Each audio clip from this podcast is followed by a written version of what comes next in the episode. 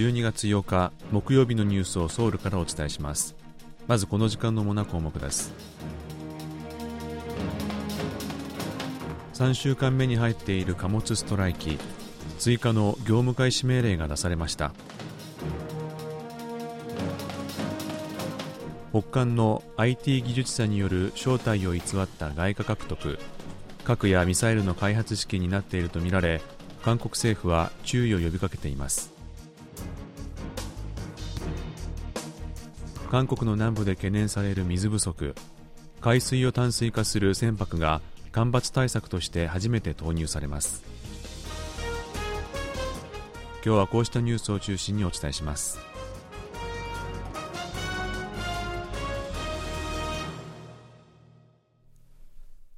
トラック運転手らで作る労働組合貨物連帯のストライキが3週目に入り長期化している中政府はセメント分野に続き鉄鋼や石油化学分野に対しても業務開始命令を出しました。貨物連帯のストライキが始まってから15日目となる8日政府は先月29日にセメント運送分野に対して業務開始命令を出したのに続き鉄鋼や石油化学分野に対しても新たに業務開始命令を下しました。ハンドクス国務総理は8日に開かれた臨時閣議で産業と経済の被害が深刻な状況になっているとして追加の業務開始命令を出した理由を説明しました。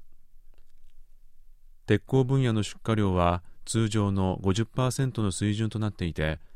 ガソリンスタンドでも品切れが相次いでいます。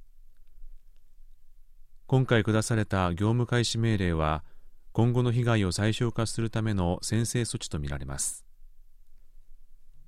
これまで貨物連帯が最も長くストライキを行っていたのは2003年の16日間で今週金曜日までに交渉が妥結しない場合は最長期間の記録が更新されることになりそうです。政府は国内企業に対し国籍や身元を偽った北韓の IT 技術者を採用しないよう注意を促しました。政府の北韓関連機関は8日北韓が違法なサイバー活動を通じて核やミサイルの開発資金を確保しようとしているという判断から国籍や身元を偽った北韓の IT 人材を使わないよう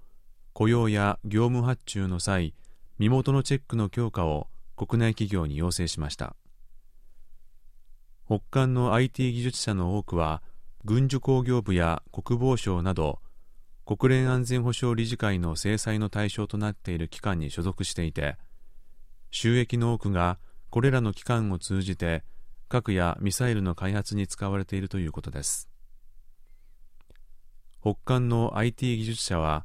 国籍や身元を偽って海外の各地に滞在しながら全世界の IT 企業から仕事を受注し毎年数億ドルに上る外貨を稼いでいるとみられ北韓の外貨獲得に占める割合は年々大きくなっています。政府は北韓の IT 技術者への発注や費用の支払いは発注元の企業イメージを損なうだけでなく南北交流協力法など国内の関連法や国連安保理の制裁決議に触れる恐れがあるとして国内企業に対し注意を呼びかけています。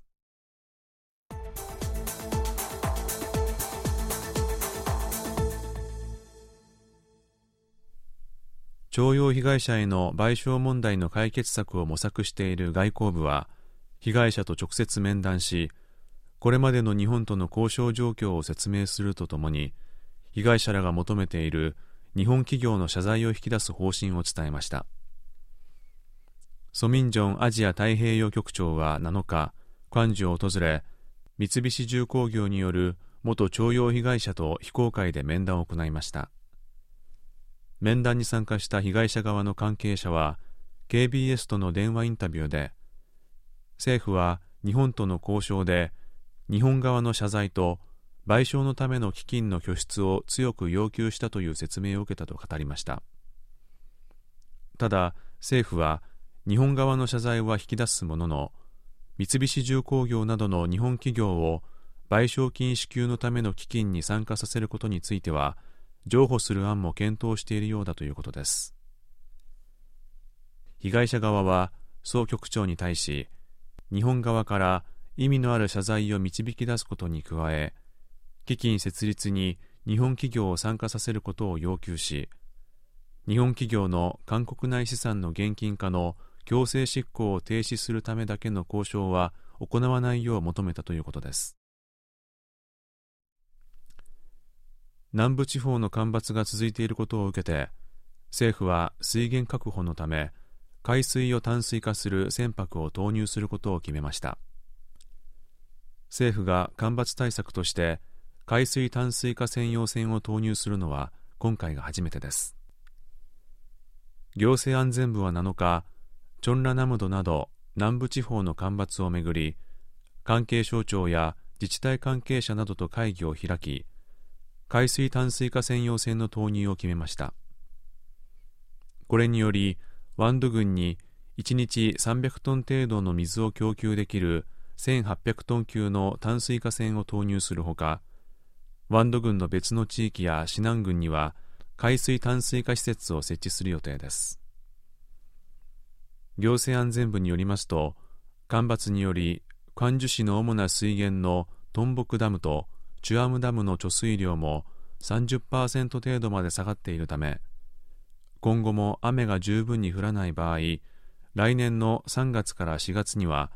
クァンジュ市への給水を制限しなければならない可能性があるということです。現在チョンラナムドなど南部地方では今年の累積降水量が平年の60%にとどまっており1973年に気象観測が始まって以来最悪の干ばつとなっています。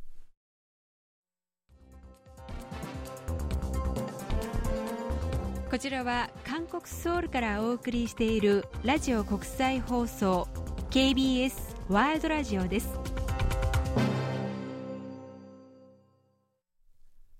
11月17日に行われた全国共通の大学入学試験